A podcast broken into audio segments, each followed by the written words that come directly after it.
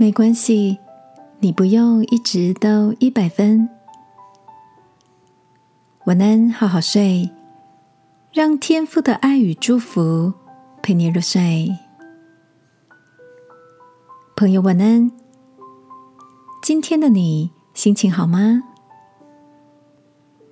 ？Christina 是我非常欣赏的一位公司主管，即使有国外名校毕业的光环。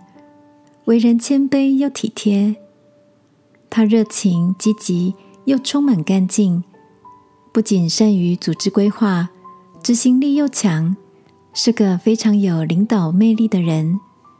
他的部门也常有笑声跟活力。不过上个月，在一次跨部门的会议，他突然向大家宣布，需要暂时离开工作岗位一段日子。重新思考接下来的方向。这个意外的消息，伙伴们一时都无法明白为什么。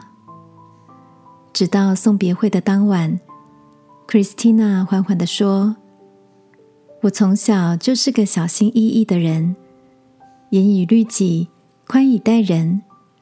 不管发生什么事，每天早上醒来，总是提醒自己。”要表现出积极乐观的一面，成为伙伴们的榜样。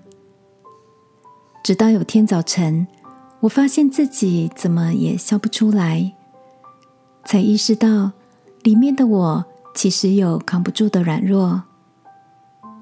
总经理也发现我的异状，只单单的说了一句：“没有关系，你可以不用总是表现的这么好。”亲爱的，你也总是这么努力着，不断的督促自己要积极正面吗？今晚，让我们放下那个坚强的外貌，放下凡事要求一百分，如同天父温柔的话说：“我使你的肩得脱重担，你的手放下筐子。”一起来祷告。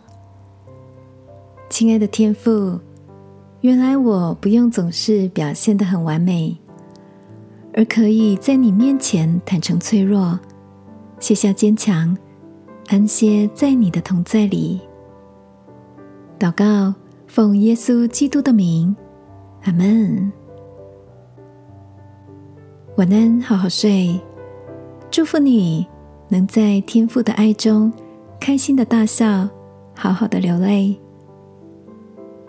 耶稣爱你，我也爱你。